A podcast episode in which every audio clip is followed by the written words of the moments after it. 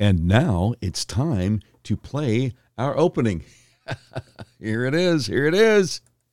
Welcome to the Doc Washburn Show, the show that talks about what you actually care about. The Doc Washburn Show streams live at noon Eastern 11 a.m. Central weekdays on the Podbean app, which you can download onto your smartphone. That's P O D B E A N, and is available for download at Spotify, Apple, or wherever podcasts are available. The Doc Washburn Show is on Twitter and Facebook. You can email us at contact at docwashburnshow.com or call us at 866 609 3711. All right, this is episode eight of the all new Doc Washburn Show. Yes, I was fired by one of the biggest radio companies in America, Cumulus Media, simply because I refused their vaccine mandate. Yes, it's obvious last November's presidential election was stolen.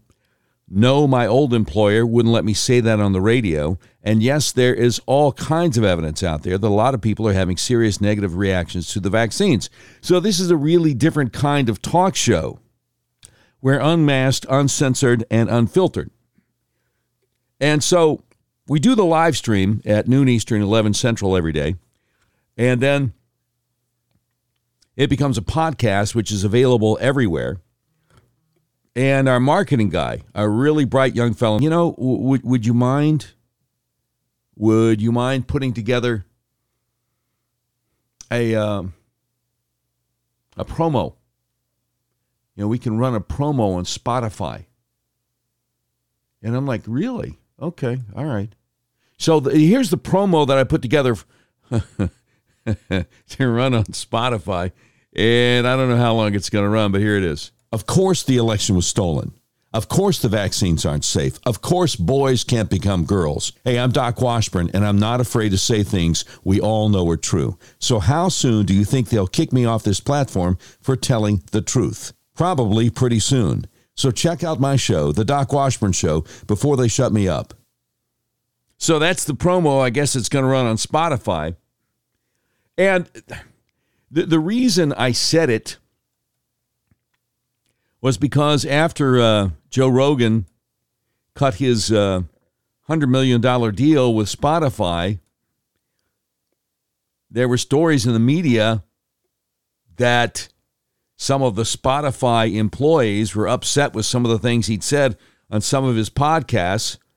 And there were stories that, well, you know, some of those podcasts aren't available anymore. I'm like, really? So anyway, that's that's what's going to be out there.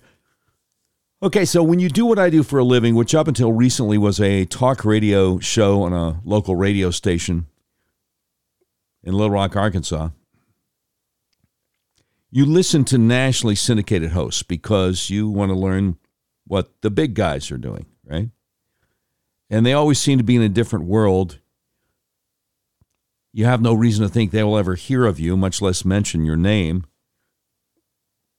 So, for instance, when Mark Levin's producer reached out to me a couple of years ago and said, Hey, uh, Mark really liked it when you interviewed him about his most recent book. He's going on vacation soon. Would you like to fill in?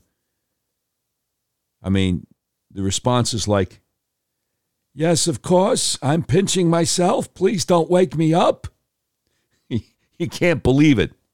And the idea that the great one, Mark Levin, allowed me to fill in for him 11 times, it was just a surreal experience and just such an honor. Um, other pleasant surprises recently. Hearing that Dan Bongino has been talking about me on his national talk radio show. And having a chance to talk to him, a DM, you know, direct message. It's what Twitter calls a private message. Uh, and apparently, I'm going to be on his show soon, so I'm really looking forward to that. Also, I'm told that the wonderful Sandy Rios, who does the nationally syndicated morning talk show on American Family Radio, actually mentioned me this morning. And uh, so it's uh, it's been it's been pretty a pretty amazing ride since we started this live stream slash podcast.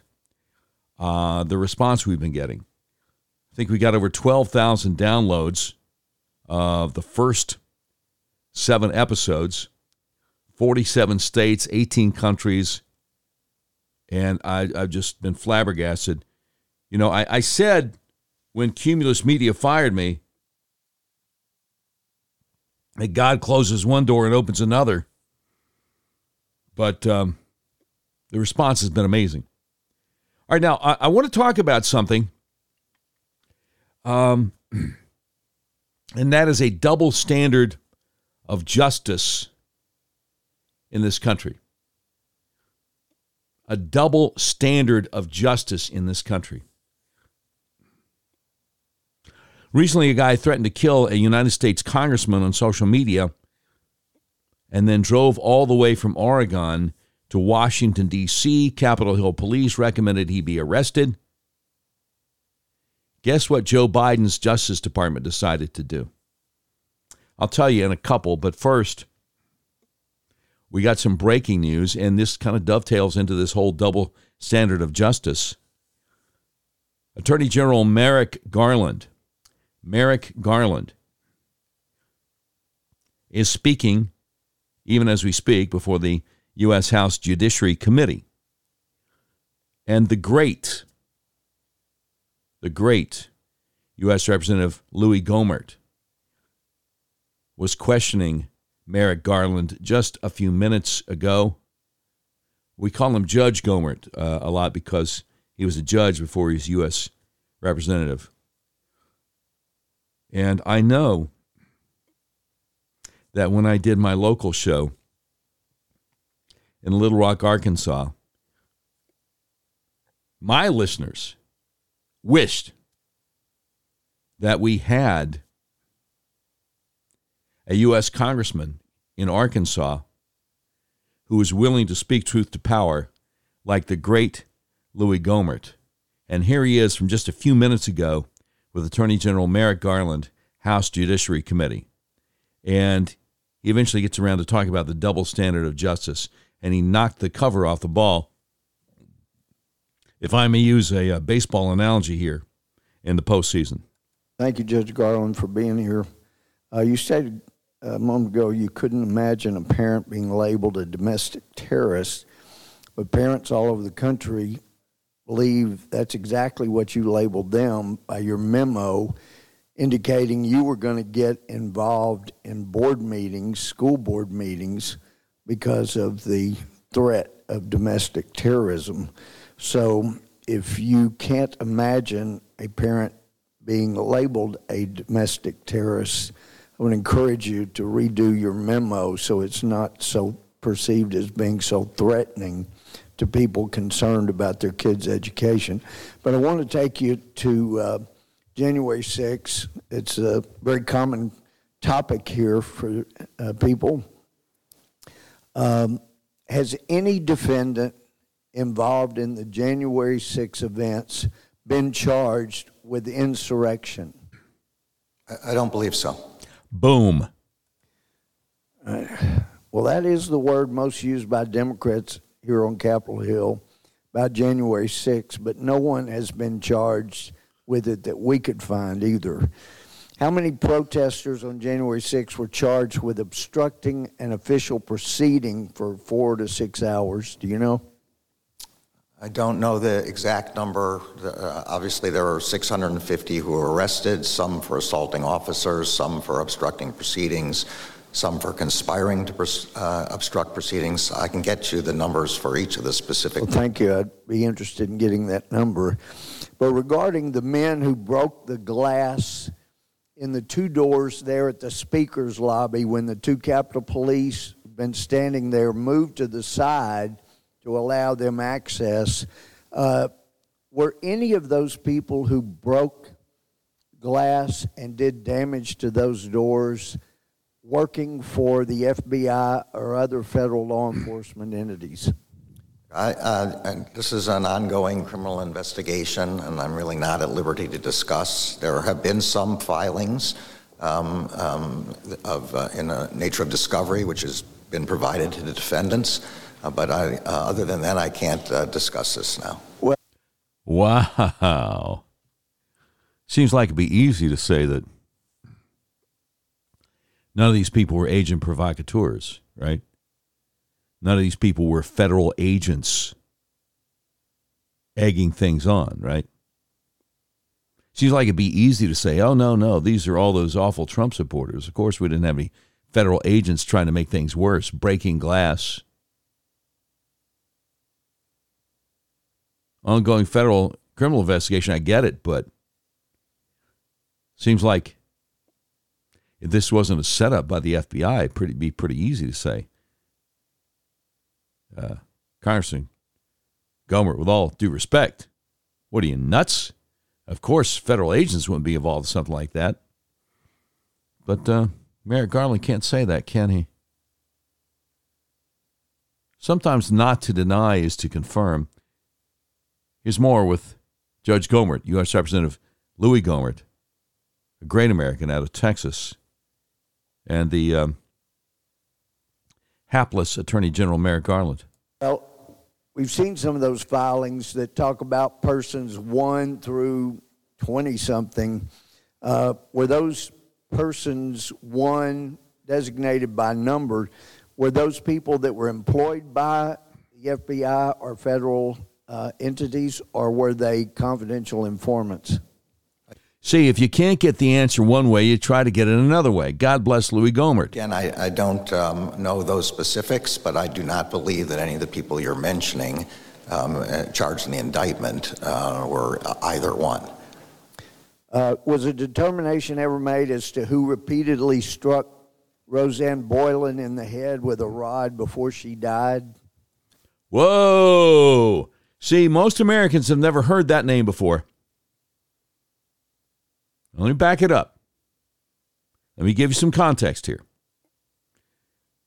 The mainstream media all reported five people died at the Capitol January 6th. That wasn't true. And then most conservatives were like, nope, just one person, Ashli Babbitt, who was assassinated by Lieutenant Michael Byrd. No warning. But after months, after months, we find out no, no, actually, two people. Rosanne Boyd was one of the people down, pushed down into the tunnel and killed down there. And Capitol Hill police took her body to Steny Hoyer's office. A lot of people have heard about Ashli Babbitt. Hardly anybody's heard about uh, Rosanne Boyd.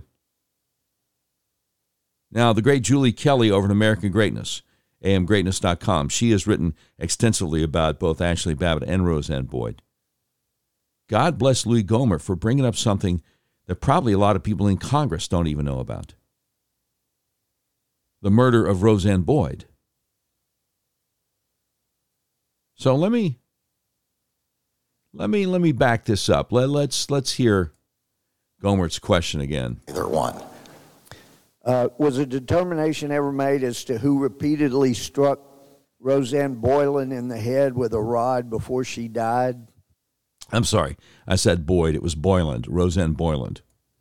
Uh, again, I think this was a matter that was investigated um, by the U.S. Attorney's Office, and um, well, there's a witness on video saying uh, that it was a D.C. Metro policeman. I didn't know if you'd been able to confirm or deny that. Or if you're even interested in it, for that matter. See, that's that's the underlying implication, of course. Well, on June 22nd of 2016, Judge, most of the Democrat members of Congress took over the House floor, and for the first time in American history, members of Congress obstructed official proceedings – not for four to six hours, but for virtually 26 hours. Not just violating over a dozen House rules, but actually committing the felony that some of the January 6 people are charged with.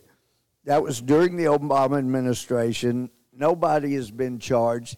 And those kind of things where you let Democrat members of Congress off for the very thing that you're viciously going after people that were protesting on January 6th gives people the indication that there is a two tiered justice system here in America. Preach. Um, you know well, you've been a circuit court judge, you know well that confinement, pretrial confinement, is not ever to be used as punishment. Yet there are people, and, and understand as a former tough law and order judge, I would sentence everyone, regardless of their party, who did violence or d- committed crimes on January 6th to, to appropriate sentences. But for heaven's sake, they are being abused in the D.C. jail. Have you done an inspection over there of the D.C. jail since uh, your department has some jurisdiction? So my understanding is Judge Lamberth, who I respect very much, has Yeah, he, he held the the the uh, warden in contempt, but we haven't seen Well, he- improvement. He, he asked for a review, and um, the Justice Department is conducting a review. The marshals did it, uh, an inspection the other day, which was reported in the news, uh, and the uh, Civil Rights Division is examining the circumstances. This is the District of Columbia Jail. It's not uh, uh, a Bureau of Prisons, you understand. Time of the general. Yeah, but that's not the point. That's not the point. The point is that you are holding federal prisons in the District of Columbia prison, regardless of the fact that it's not a federal prison.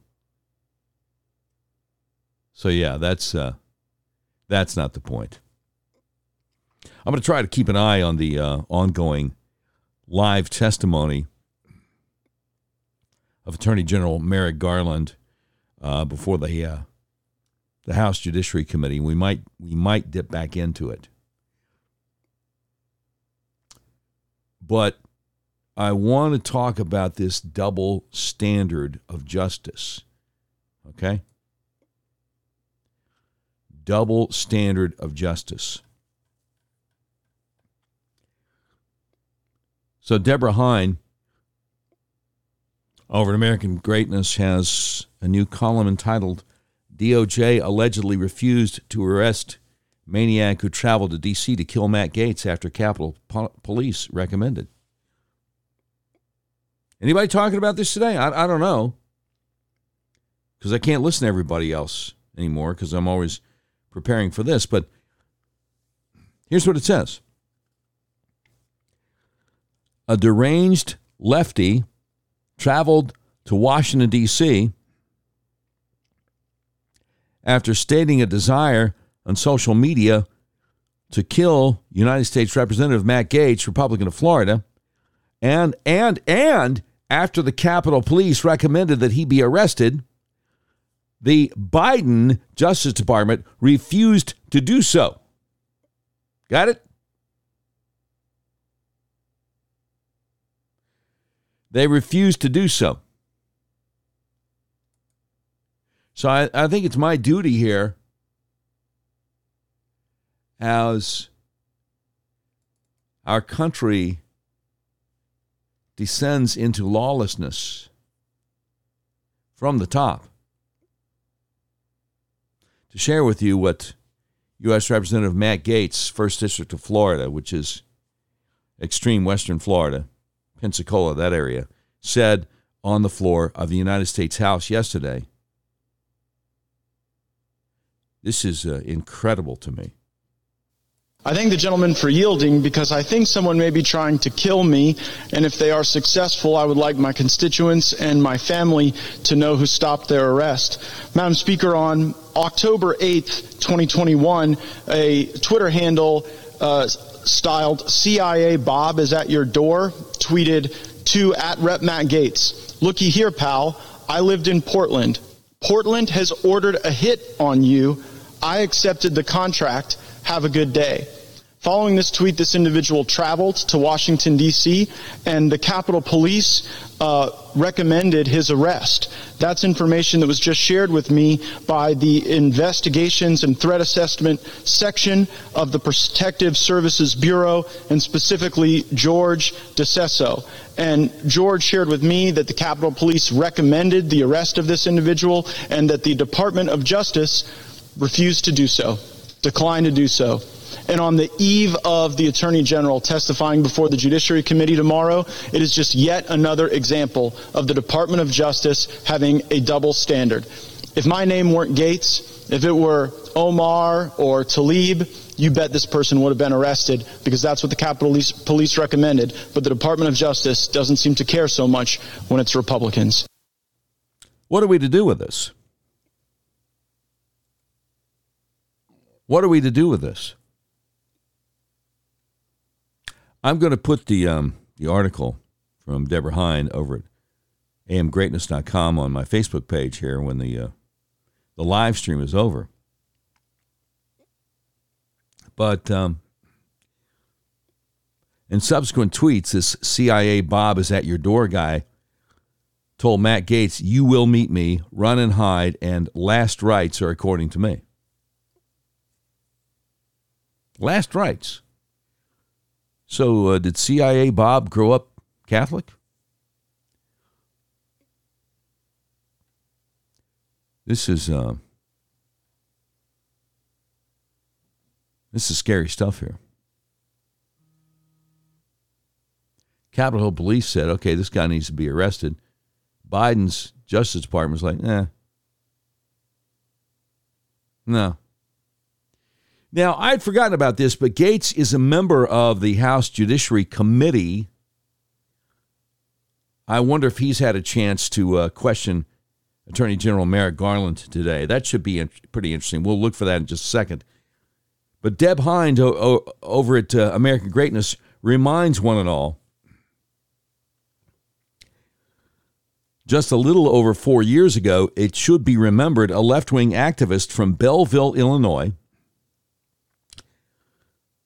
traveled to Washington, D.C. with the intention of killing as many Republicans as he could.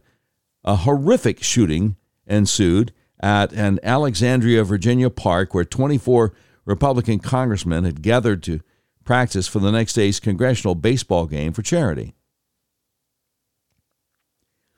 66 year old James Hodgkinson shot U.S. House Majority Whip Steve Scalise U.S. Capitol Police Officer Crystal Griner, Congressional aide Zach Barth, and lobbyist Matt Mika. A 10 minute shootout took place between Hodgkinson and officers from the Capitol and Alexandria police before officers shot and killed James T. Hodgkinson. Now, you would think, you would think that Merrick Garland would be aware of that, right? One moment. Got to sneeze. But um, what does it tell you that a guy can threaten a member of Congress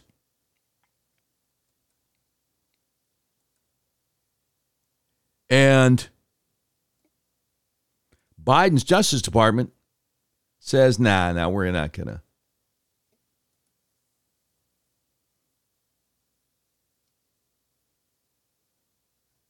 We're not going to do anything about it.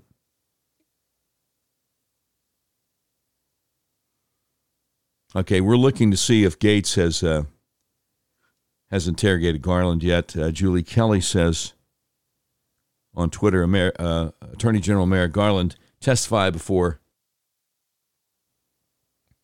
House Judiciary this morning. She says it's time for the Republicans to confront Garland on his abusive partisan prosecution of January 6 protesters. Several questions for Jim Jordan and colleagues to ask Garland how many protesters have been denied bail under pretrial detention orders sought by Justice Department how many pretrial detention motions total have been filed against January 6 protesters. Is Garland okay with nonviolent offenders being incarcerated for more than a year until a trial can begin? Why is the Justice Department slow walking discovery and still, still has no platform available to share digital evidence with defense counsel? Why does DOJ continue to fight motions to release video footage from Capitol security system. Question kind of answers itself, doesn't it? Too much exculpatory stuff in there. Why does DOJ consider 14,000 hours of surveillance recordings highly sensitive material? Know what I'm saying? Good questions, Julie. Good questions. As we search to see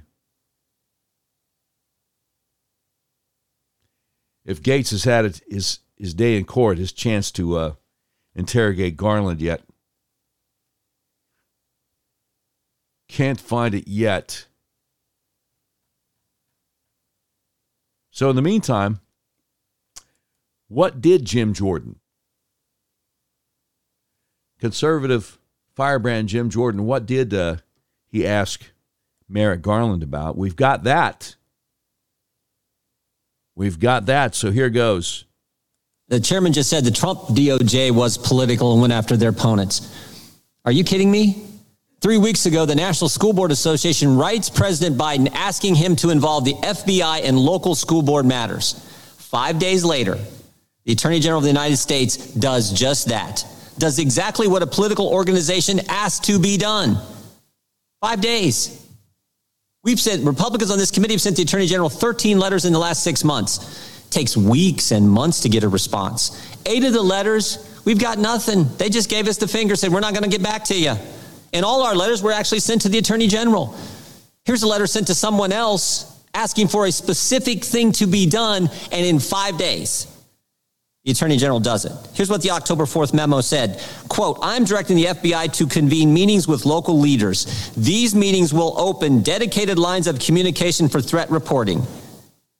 Dedicated lines of communication for threat reporting. A snitch line on parents started five days after a left wing political organization asked for it. You know, it's almost like whoever is pulling Biden's strings is also pulling Attorney General Merrick Garland's strings, and they want a politicized Justice Department. Here's more from Jim Jordan from just a few minutes ago. That's not political. I don't know what is. Where's the dedicated lines of communication with local leaders regarding our southern border? Something that, frankly, is a federal matter. Where's the dedicated lines of communication on violent crime in our cities? Violent crime that has went up in every major urban area where Democrats have defunded the police. Nope, can't do that. Can't do that. The Biden Justice Department is going to go after parents who object to some racist, hate America curriculum. Nope, can't focus on the southern border where 1.7 million illegal encounters have happened this year alone. A record, a record number. MS 13 can just waltz right across the border, but the Department of Justice, they're going to open up a snitch line on parents. Think about this the same FBI that Mr. Garland is directing to open dedicated lines of communication for reporting on parents just a few years ago spied on four American citizens associated with President Trump's campaign. Clinton campaign hired Perkins Coie, who hired Fusion GPS, who hired Christopher Steele, who put a bunch of garbage together, gave it to the FBI. They used that as the basis to open up an investigation into a presidential campaign. Yeah, Christopher Steele dossier. They all knew it was garbage. And now ABC News, George Stephanopoulos, does this little patty cake interview as if Christopher Steele is a legit guy instead of a guy being paid by Stephanopoulos' old boss, Hillary. Just, just so you know. Here's more from uh, Jim Jordan just a little bit ago. Oh, and then there was Mr. Sussmann. Mr. Sussmann, who worked at Perkins Coie, the firm hired by the Clinton campaign. He cut out all the middlemen. He just said, I'm just going to go directly to the FBI, and not just anyone at the FBI. Who'd he go to? Jim Baker, the chief counsel at the FBI, handed him a bunch of false information, told him false information, and of course, he's been indicted by the special counsel. A few weeks ago, the IG at the Department of Justice released a report that found that the FBI made over 200 errors, omissions, and lies in just 29 randomly selected FISA applications. But don't worry, the Attorney General of the United States just put them in charge of a dedicated line of communication to report on parents who attend school board meetings. Mr. Chairman, Americans are afraid. For the first time during my years in public office, first time I talked to the, the, the good folks I get the privilege of representing in the 4th District of Ohio, folks all around the country, they tell me for the first time they fear their government. And frankly, I think it's obviously why, obvious why. Every single liberty we enjoy under the First Amendment has been assaulted over the last year. And that's where it uh, cuts off. That's where it cuts off. Wow. Wow, wow, wow. Our civil liberties have been assaulted over the last year, haven't they? Now, I want to I want to see if I can find uh, Mike Johnson, Congressman, talking to uh, Garland about the conflict of interest. The conflict of interest, Representative Mike Johnson. This is serious stuff here. Well, it's all serious. Mike Johnson, Republican of Louisiana. Let's see what he's asking Merrick Garland. Thank you. Mr. Attorney General, millions of Americans are deeply concerned today that instead of addressing the most pressing issues facing our country, we're watching the Biden Garland Justice Department be weaponized, that you are using your authorities now to advance far left policies and attack Republican led state actions and erode constitutional norms. The most recent case in point has been brought up this morning. Your memorandum directing the FBI and other Department of Justice officials to get involved in local school board debates. It concerns us that it was issued just five days after the National School Board Association sent a letter to President Biden which referred to concerned parents as the equivalent of, quote, domestic terrorists and perpetrators of hate crimes, unquote. Given the timing of all this, your memo appears to have been motivated by politics more than any pressing federal law enforcement need. This is concerning to us, and it's worthy of investigation. It also concerns us that your actions may have been motivated by your family's financial stake in this. Hello. Your family's financial stake. Whoa, whoa, whoa, whoa, what? This issue. Published reports show that, show that your son in law co founded a company called Panorama Education. We now know that that company publishes and sells critical race theory and so called anti racism materials to schools across the country. oh, my goodness. And it works with school districts nationwide to obtain and analyze data on students, often without parental consent. Whoa! Whoa! So it sounds like the Attorney General's a crook. On its website, the company brags that it's surveyed more than 13 million students in the U.S. It's raised $76 million from powerful investors, including people like Mark Zuckerberg, just since 2017.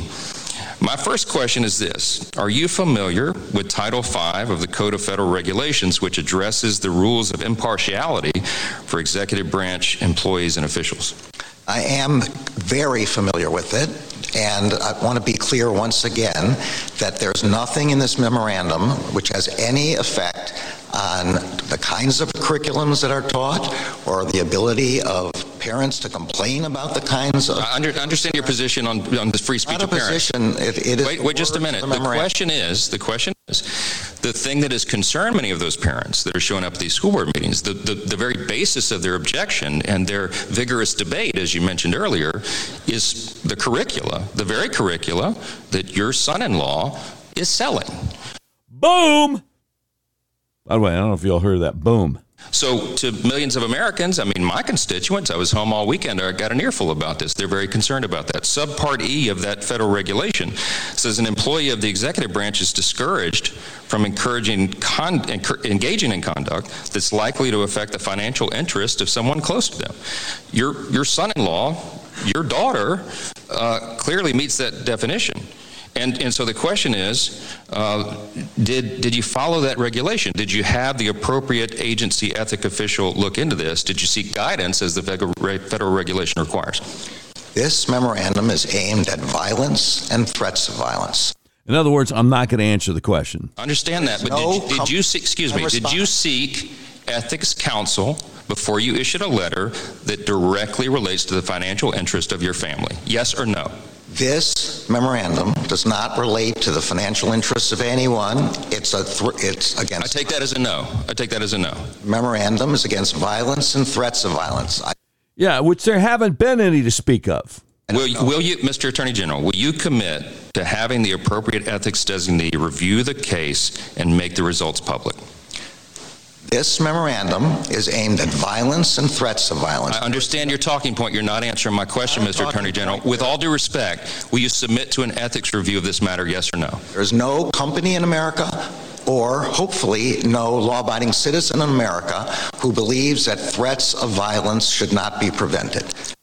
But this is not about threats of violence. This is about calling parents who show up and wait for hours to speak at school board meetings concerned about the racist curricula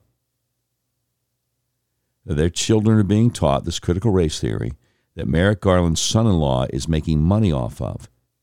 Has nothing to do with violence or threats of violence. Merrick Garland is an evil, duplicitous man, and he knows that. And so talking points are all he has. I'm reminded of the great philosopher George Costanza, who told Jerry Seinfeld, Jerry, it's not a lie if you believe it, Jerry.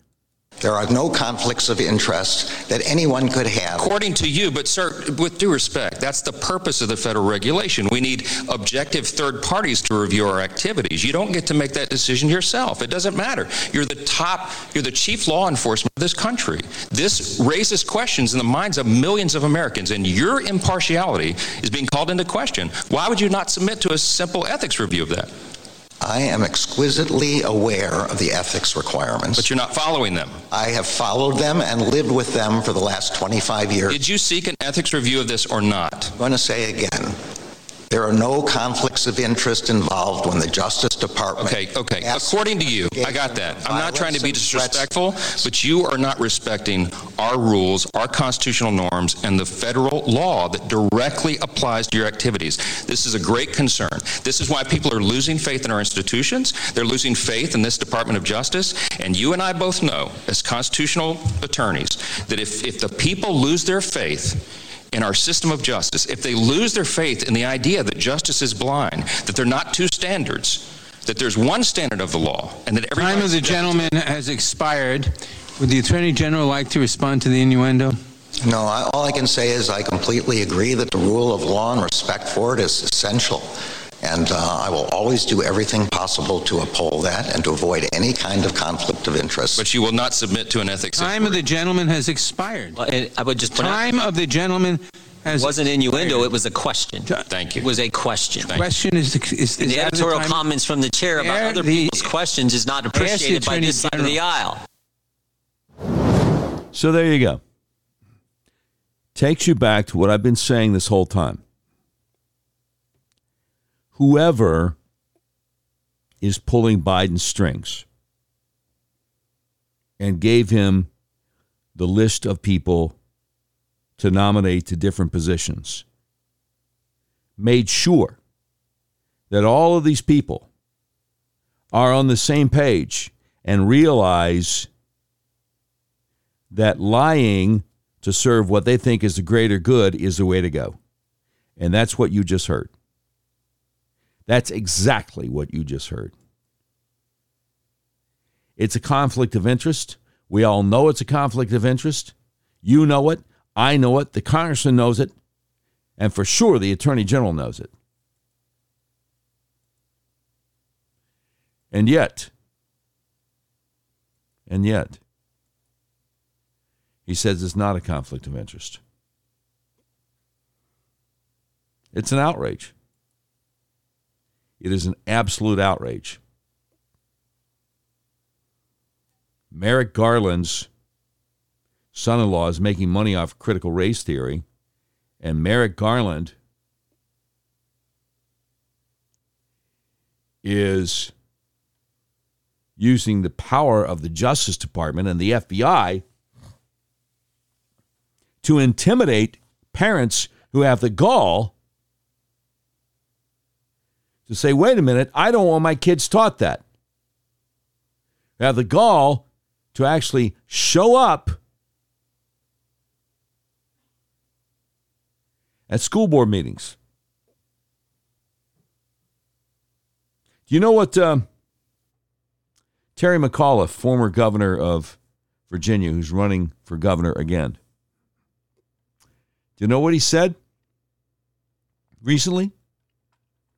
He said, I don't think parents have the right to tell schools what they can and can't teach their children. Just thought you'd know. By the way, that is a mainstream position among Democrat politicians. That is very well accepted. So, the hope is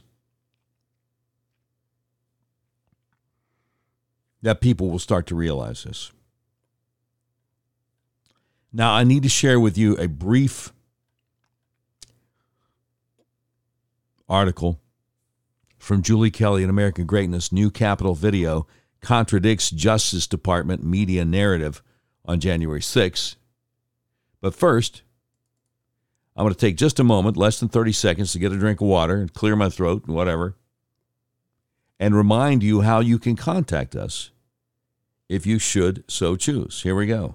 You're listening to The Doc Washburn Show, the show that talks about what you actually care about. The Doc Washburn Show streams live at noon Eastern, 11 a.m. Central weekdays on the Podbean app, which you can download to your smartphone. The show is also available for download at Spotify, Apple, or wherever podcasts are available. The Doc Washburn Show is on Twitter and Facebook. You can email us at contact at docwashburnshow.com or call us at 866 609 3711.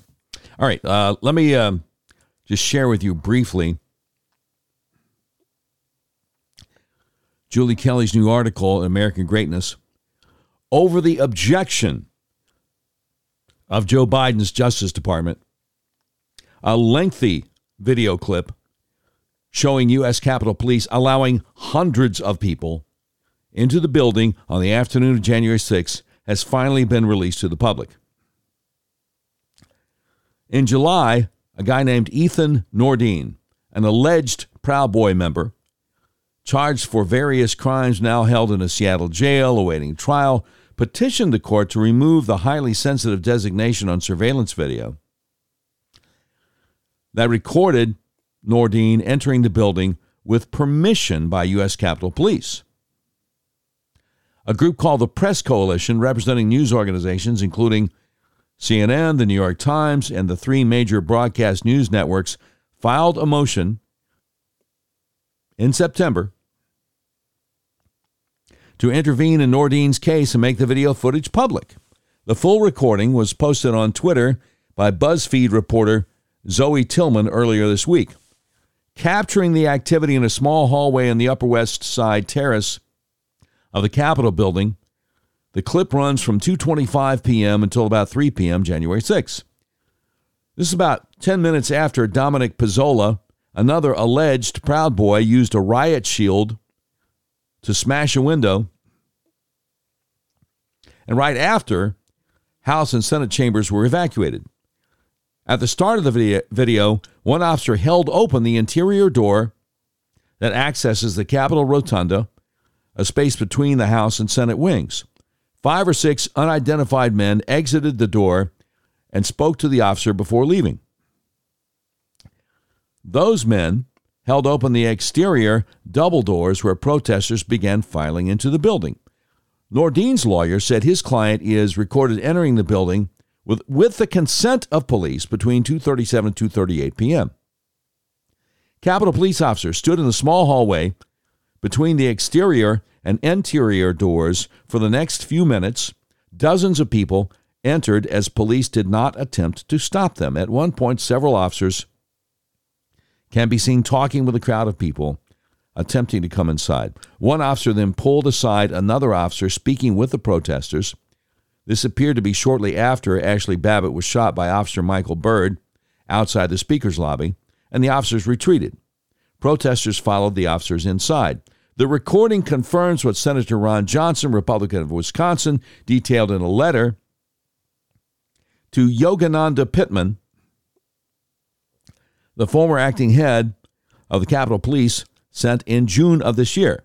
Senator Johnson, one of the few members of Congress with access to the secret recordings, estimated 309 protesters entered the building at the Upper West Terrace without resistance from Capitol Police. The footage, just a slice of the 14,000 hours of surveillance video the Justice Department and Capitol Police want kept under strict protective orders. This footage clearly contradicts many of the government's allegations about what actually happened on January 6th. Hundreds of January 6 defendants have been charged with trespassing or parading in the Capitol when this video clearly provides law enforcement held open doors and did not stop protesters from coming inside. Mr. Nordean is accused of forcibly entering the building. He faces two felony counts for conspiracy and obstruction of an official proceeding. He's been incarcerated since his arrest in February of this year. His trial is not set until May of next year. Wow. Wow. That is really something. That is really something. Now, one of the things that a lot of us learned from the Obama administration is that they try to flood the zone with so many different crises that you can't keep up. You can't keep up. And that's what's going on now. And so there's there's there's one that I want to share with you. Details of how the Democrats' 3.5 trillion dollar spending bill would destroy what's left of our freedom. Apparently, the only thing standing in the way of this coming to fruition is the refusal of two Democrat senators, Kyrsten Sinema, Arizona, and Joe Manchin, West Virginia, to vote for it. So we need to pray that they stand firm. The survival of our country is at stake. And this is from the other day Chairman Jim Banks of the Republican Study Committee. And let me just uh, run through this for you. First of all, the top line they say we as congressional Republicans have an urgent duty to tell the truth about what's really in the Democrats' $3.5 trillion big government socialist takeover and warn the American people what's coming. The bill is a disaster and should be polling at 20%. We all know it. So, how can we explain the 52 to 55% approval it's garnered in the polls? The chief reason that it keeps polling favorably is because we haven't done a good enough job letting the American people know what's in it. Here's what happens to public opinion when the public learns what's in the in these Democrat bills. In March, before Democrats' 1.9 trillion dollar package passed, 70% of Americans said they favored it. Polled again in August, five months after the bill was enacted, only 35% of Americans said the bill was helping improve the economy or will do so in the future. This is the Democrat strategy. They played high the ball with the bill text so as not to tip off the public as to what they're putting in their bills. Then they bring it to the floor and tout some poll numbers and scare their members into voting for it. Luckily, due to Democrats' stalled legislative agenda, we have bill text and a window into their plan. If we effectively communicate about this bill, we'll see those poll numbers drop. Jim Banks, head of the Republican Study Committee in the U.S. House, says I've directed staff at the committee to pore over the bill's pages and produce for you a summary of the worst parts of the bill. Please read and share these points on social media, newsletters, uh, opinions, editorials, and whatever other format you use to get your message out. Well, how about the uh, the Doc Washburn Show's live stream slash podcast? Why don't we do it here? All right. Number one, Democrats' three point five trillion dollar spending bill will perpetuate the labor shortage. It will continue welfare benefits without work requirements for able bodied adults without dependents at a time when there are over 10 million job openings, more openings than there are people looking for work. Number two, number two, Democrats' $3.5 trillion spending bill commissions a climate police. Democrats stuffed $8 billion into the bill to commission a cabal of federally funded climate police called the Civilian Climate Corps, who will conduct progressive activism on the taxpayer's dime. Wouldn't you like to see that? Hey, hey, hey, hey, you cattle farmer over there. Don't you know that cow flatulence leads to global warming? Got to get rid of them. Number three, pushes Green New Deal in our public schools, requires funding for school construction be used largely on enrollment diversity and Green New Deal agenda items. Number four, pushes Green New Deal in our universities. Democrats include a $10 billion environmental justice higher education slush fund to indoctrinate college students and advance Green New Deal policies. Number five,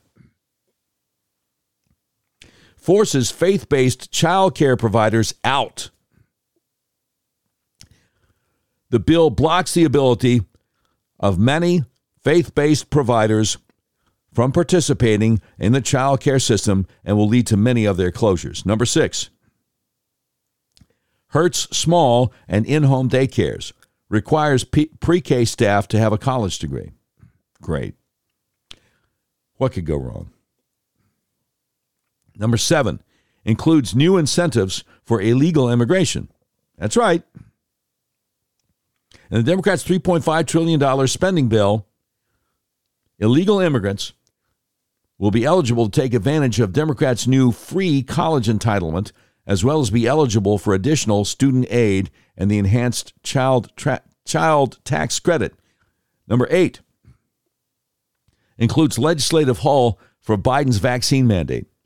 So increases OSHA penalties on businesses that fail to implement the vaccine mandate up to $700,000 per violation and includes 2.6 billion in funding for the Department of Labor to increase enforcement of these penalties.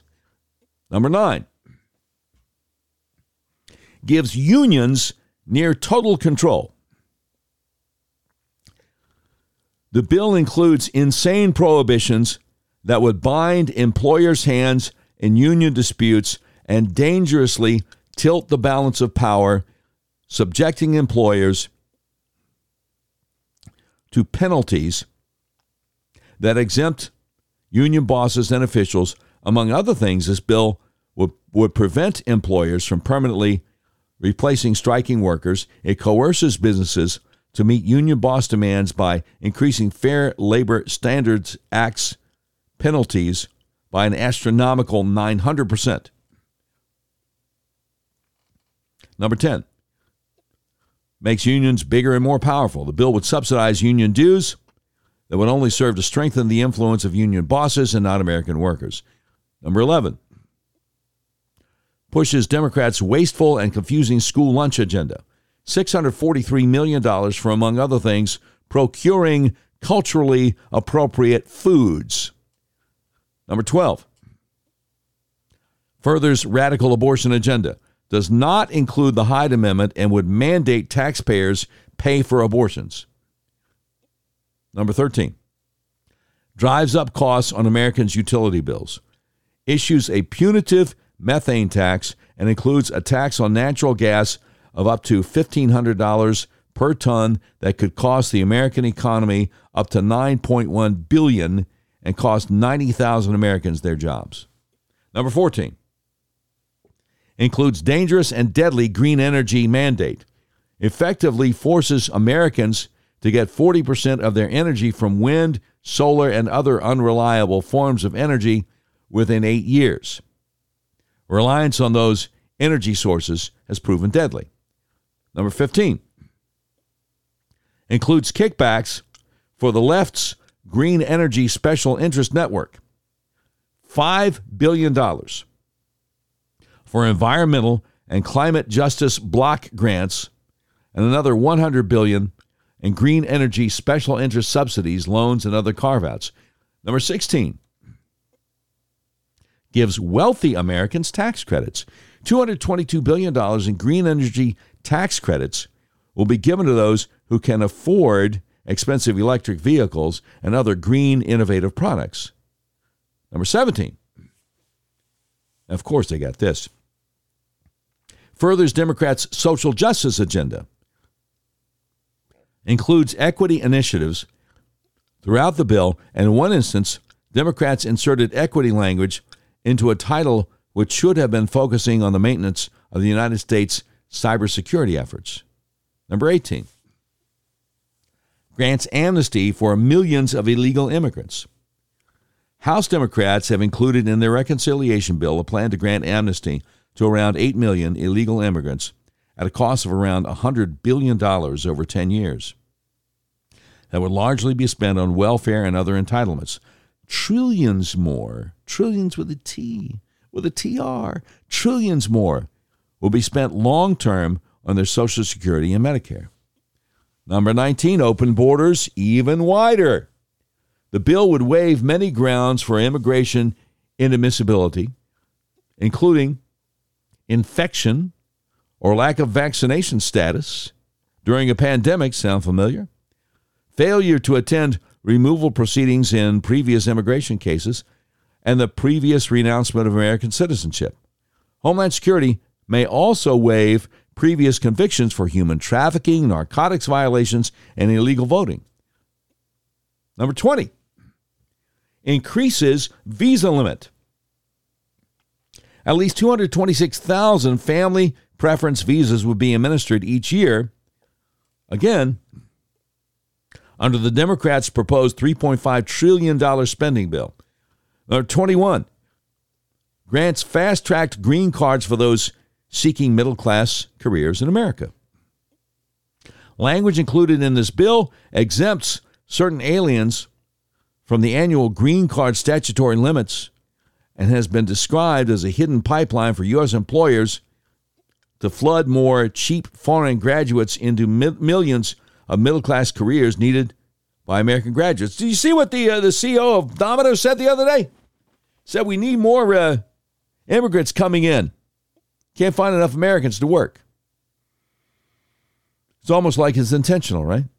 Number 22 increases pork for Nancy Pelosi. No, no, no, she does not keep kosher. $200 million is earmarked for the Presidio Trust in Speaker Pelosi's congressional district. Number 23 increases energy dependence on OPEC, Russia, and China. This bill prohibits several mineral and energy withdrawals. It overturns provisions included in the Tax Cuts and Jobs Act that authorized energy production in the Arctic that will result in 130,000 Americans losing their jobs and $440 billion in lost federal revenue, and the mineral withdrawals it prohibits would ironically include minerals necessary for renewable energy sources. You know, with everything that's been going on since January 20th. The economy in turmoil. Businesses not able to stay open for all of their working hours because there are not enough employees. The supply chain problems. Americans left behind in Afghanistan at the mercy of the Taliban. I mean, just scratching the surface. Everything going on. I take you back to what Trump said fall of last year. If Biden gets in the Oval Office, China takes over. The current administration is intentionally trying to bring this country to its knees. All right, back to more of the 42 reconciliation policies to wreck America in the fiscal year 2022 budget, the $3.5 trillion spending bill the Democrats are pushing. Number 24 exacerbates the chip shortage. The bill would mandate the conversion of the entire federal vehicle fleet from internal combustion engines to electric engines at a time when there is a global microchip shortage and crippled supply chains. Number 25, Democrats' feckless China bill is included. Concepts from the insanely weak Endless Frontier Act included including $11 billion in research funding that will likely result in American intellectual property going to China. Number 26 chases green energy pipe drains, $264 million to the EPA to conduct research with left wing environmental justice groups on how to transition away from fossil fuels. Yeah, good luck with that. Number 27 fixes so called racist roads and bridges. I didn't know roads and bridges could be racist. Adds a nearly $4 billion slush fund that would help left wing grassroots organizations that, among other things, want to tear down and rebuild or otherwise alter infrastructure deemed to be racist. What on earth? Number 28. Can't make this stuff up. Punishes red states for failing to adopt Green New Deal provisions. So, this $3.5 trillion Democrat spending bill would mandate consequences for conservative states that don't meet the, the radical left's green climate standards, while at the same time adding nearly $4 billion for community climate incentive grants for cooperating, for cooperating states. Number 29 includes new massive bankrupting entitlement. The new paid leave entitlement would mandate workers get 12 weeks of paid leave and would cost $500 billion over 10 years, according to the Congressional Budget Office. It would apply to those making up to half a million dollars a year. Yeah, because people making half a million dollars a year, they, they need 12 weeks of paid leave off a year, paid leave by the government. Yeah, sure, sure, sure. Money grows on trees, absolutely. All right. Number 30 advances a totalitarian and paternalistic view of the federal government, includes grants for organizations to treat individuals suffering from, quote, loneliness, unquote, and, quote, social isolation, unquote. Yeah, Uncle Sam will take care of you if you're lonely. Really? Really? Number 31 further detaches individuals from employment and makes them more reliant on government handouts. The bill spends $835 billion on welfare through manipulating the tax code, not including the expansions of Obamacare subsidies. They don't want people working. They're trying to crash this economy. Number 32, tax benefits for the top 1%. The bill will possibly lift the SALT deduction cap, meaning many of the top 1% wealthiest Americans will pay less in taxes. Isn't that interesting? Because the Democrats are always complaining that the wealthy don't pay enough in taxes. Would it shock you if I told you liberal politicians oftentimes speak out both sides of their mouth? They say one thing over here, but they do something else over there. Would that shock you, really? Number 33, tax credit for wealthy donors who give to woke universities.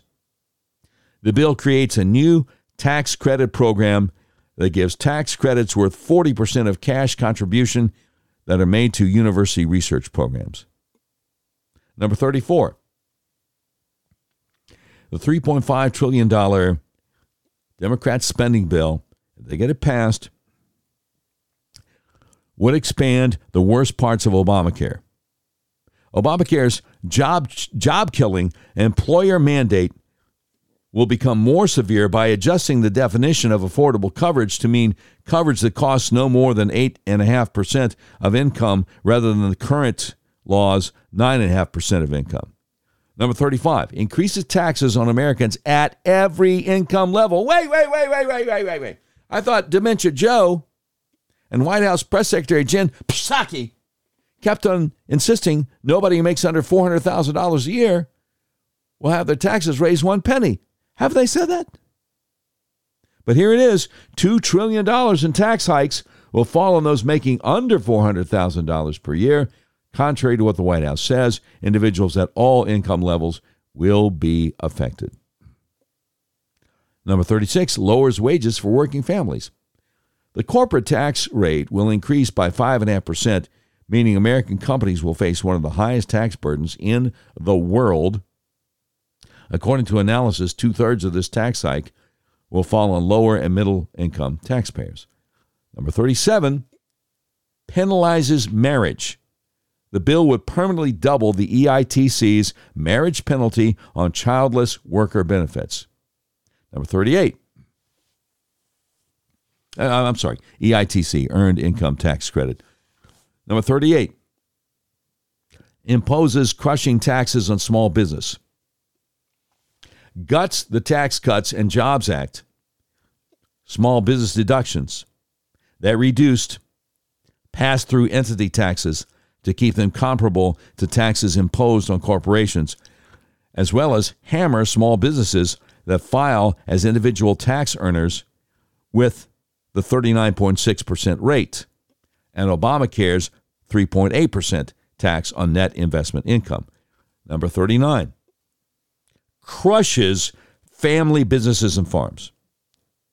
The bill would impose a 25% capital gains rate and make, alleg- and make alterations to the death tax, including cutting the death tax exemption in half. Number 40, violates Americans' financial privacy. $80 billion slush fund to hire an 87,000 IRS agent army to carry out the Biden administration's plan to review every account above a $600 balance or with more than $600 of transactions in a year. Now, they've recently said, "Oh no, we'll make it 10,000. We'll make it 10,000." Which would still affect everybody. Because if more than $10,000 traverse through your bank account in one year, which that affects everybody, they're still going to go over you with a fine tooth comb. Isn't that great? What did uh, Ronald Reagan one time say? The um, seven scariest words anybody can hear. We're from the government and we're here to help you. I guess it's 10 scariest words. Number 41 increases out of pocket costs for those who rely on prescription drugs. The bill repeals the Trump era rebate rule, which passes through rebates directly to consumers at the point of sale. You remember one of the, one of the first things Biden did when he got into office was to sharply increase the price of insulin for diabetics. Remember that? Last but not least, number 42 of the horrible reconciliation policies to wreck America and the Democrats' $3.5 trillion bill, spending bill they're trying to get passed. Number 42 imports policies from countries with socialized medicine. The bill includes health care policies imported from systems in Australia, Canada, France, Germany, Japan, and the United Kingdom, all countries that have government run health care systems. Yeah, I'm old enough to remember the United Kingdom, their National Health Service telling parents of a little boy named Charlie Gard that their son, their little toddler must die. And the parents said, Well, look, um, got some doctors in Italy who want to take a look at him. And um, the, the, the plane ticket is paid for. So let us just take our son and, you know, nope, he's got to die here. That's what happens when you have government run socialized medicine. Parents have to sit and watch as the government kills their child.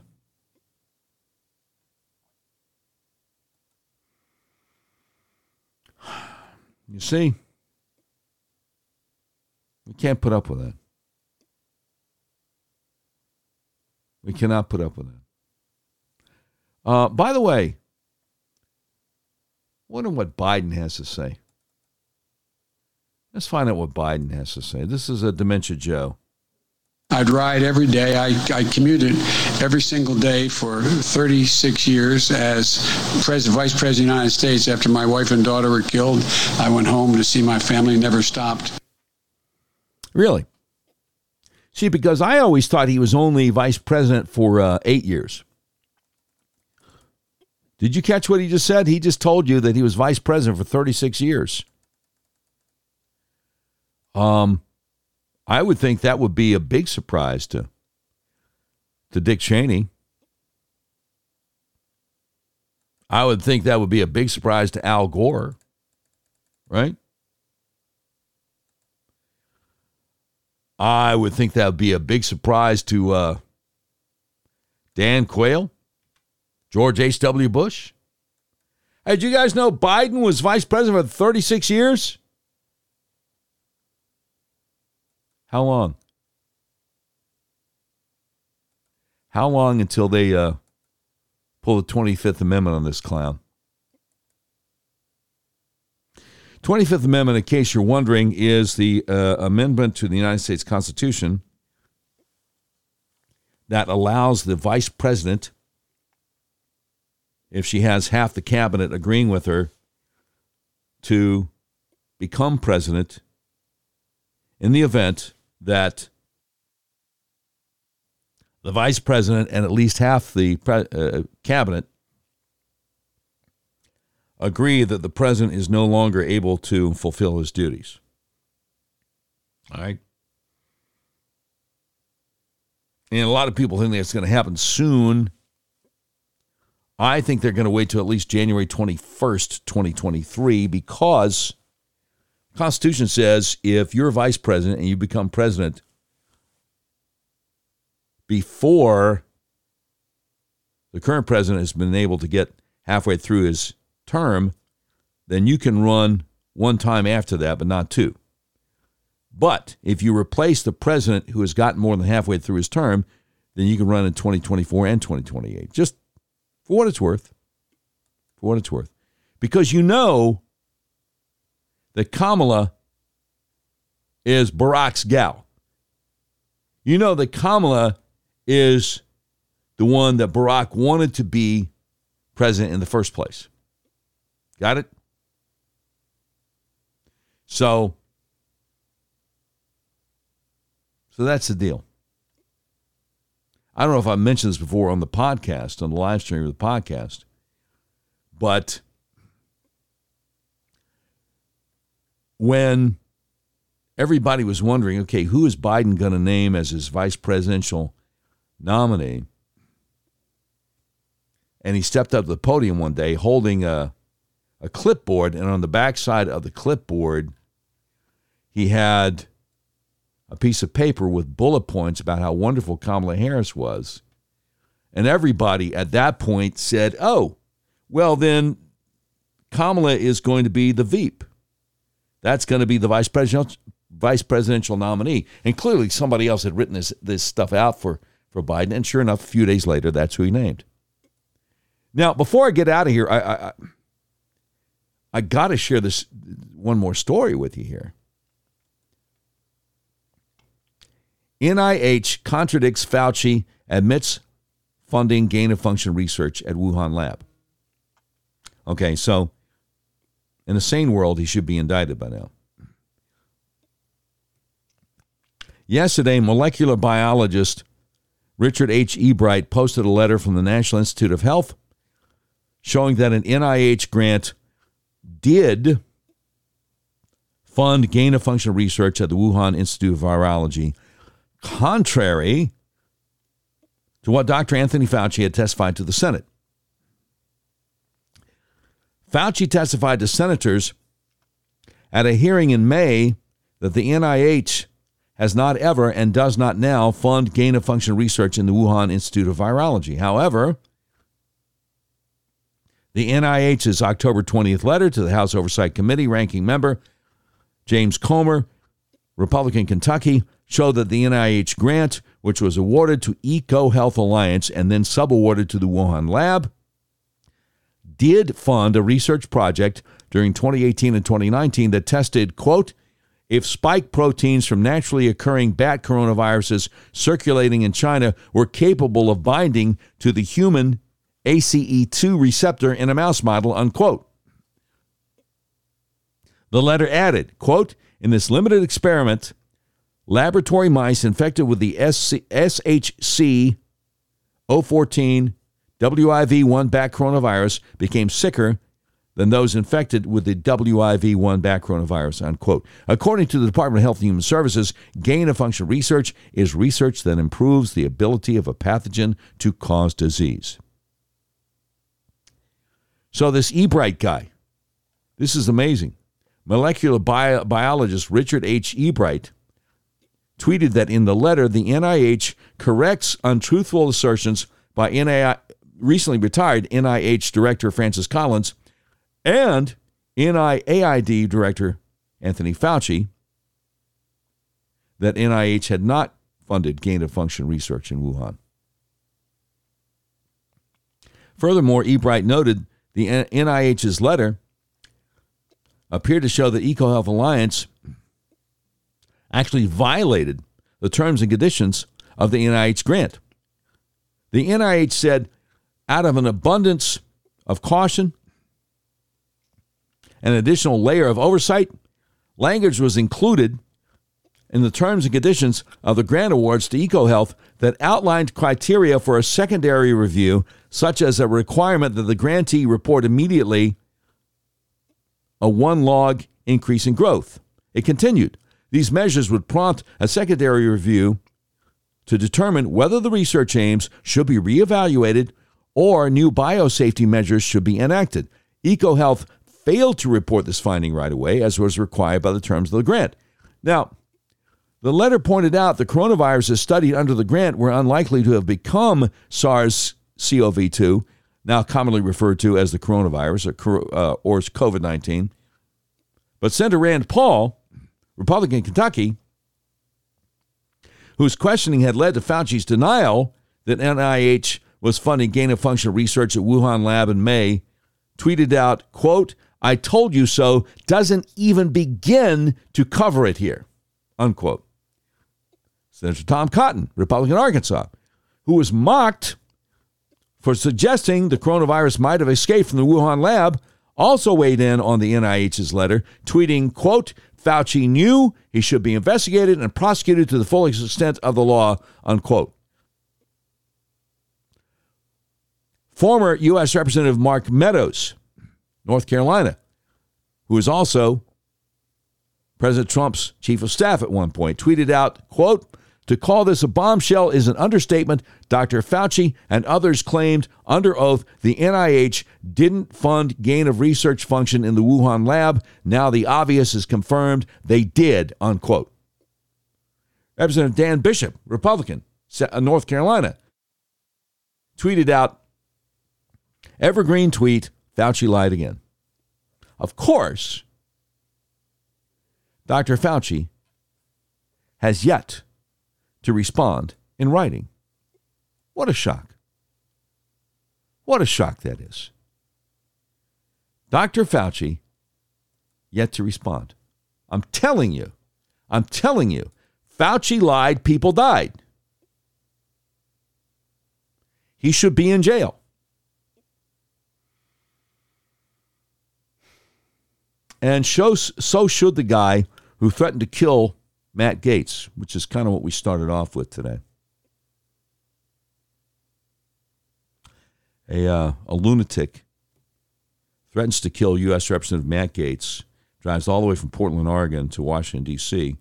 Capitol Hill police say he should be arrested. And Biden's Justice Department like, no, I don't think so. No, we're, we're, we're not going to deal with that. We're not going to deal with that. You know, I, I I know we're running long today. Can can I just do one more, please? Can I just do one more? Anony Mee over at AmericanThinker.com. Little article here entitled "Why is the medical profession letting us die?" Pretty good question, isn't it? And he says, Thank you, Dr. Brian Joondeph, for your article on aspirin as a potential part of the COVID 19 treatment regimen and for mentioning ivermectin and hydroxychloroquine as similar safe and potentially effective therapeutics. Here are a couple more to be considered. Please note I'm not a physician and I'm not dispensing medical advice. I'm just commenting on publicly available information. So you got bromhexine, an ingredient found in some cough suppressants, may work due to its protease inhibitor functions, according to a paper released May 2020. It appears to have use as both a prophylactic and a treatment. A number of antihistamines, including uh, diphenhydramine, sold under label as Benadryl, and found in many other over the counter formulations, seem to be effective against SARS CoV 2. This information was released January 2021. So many observational data have come out since the beginning of this pandemic. So many potential therapeutic and preventative treatments, yet so little interest on the part of medical boards and policymakers. What is going on here? It's my belief, reluctantly arrived at over more than a year, that medical and political policymakers do not have our best interest at heart. They want the power, they want the glory, and they want the pats on their narcissistic little heads. They want to be mommy and daddy and nursey and the only adults in the entire country capable of making medical decisions for the rest of us. Medical professionals are permitted to prescribe drugs as they see fit, even for off label use. They do, do this hoping the drugs will be effective in treating their patients and improving their conditions and lives. Prescribing a drug or regimen that does not have specific FDA approval for a specific use is perfectly legal and done all the time. The media, the CDC, and Dr. Fauci seem to have conflated FDA approval with the only legal means whereby drugs can be prescribed. This is simply wrong. So, why are healthcare providers not throwing the kitchen sink at this disease? Easily answered with another question Why are politicians setting themselves up as the chief medical officers of their jurisdictions? Looks as if the Obamacare mentality of, we know what's medically best for all of you, has evolved.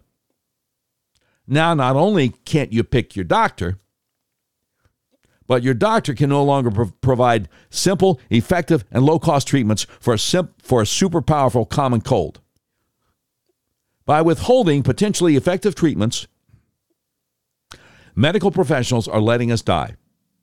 By threatening the livelihoods of medical professionals, should they try everything for their patients, the politicians and policymakers are killing us. They could stop this pandemic in its tracks if they would simply get out of the way and let the medical professionals do their work. They pay dearly to acquire their expertise. Let's let them exercise it for the sake of all of us. That's why we, the people, are doing what we can to stay immu- immunologically strong. We're supplementing our, our diets with vitamin D3, for example. When I caught the COVID back in April 2020, my doctor's office told me don't come in, but if you feel too sick, go to the hospital. In the face of so much more information on the disease in the public domain now that wasn't available then, I'm disgusted that people are still getting the same ineffective advice. That's also why we are trying to help ourselves as best we can with available over the counter medications. When the study confirming that ivermectin and these other common drugs could have stopped this pandemic cold finally comes out, I hope those who have lost loved ones take the weasels, the policymakers, and the medical boards that prevented medical professionals from administering and prescribing legal and effective treatments for everything they've got and then some. How will they know they can sue for this? Because those same policymakers decided who would have the pandemic listed as their cause of death on their officially issued death certificates. Wow. Anthony Me is a retired public servant, and that is the person who wrote that article over an American Thinker. I'll put it up on my Facebook page here in a little bit. I guess this is the longest uh, Doc Washburn show live stream slash podcast we've done yet. But all good things come to a close. Uh, you guys be praying for U.S. Representative Matt Gaetz. There is a significant, credible threat to his life, and the Biden Justice Department refuses to arrest the guy who threatened to kill him. We look forward to doing this again tomorrow, God willing. I appreciate you guys. This has been episode eight of the Doc Washburn Show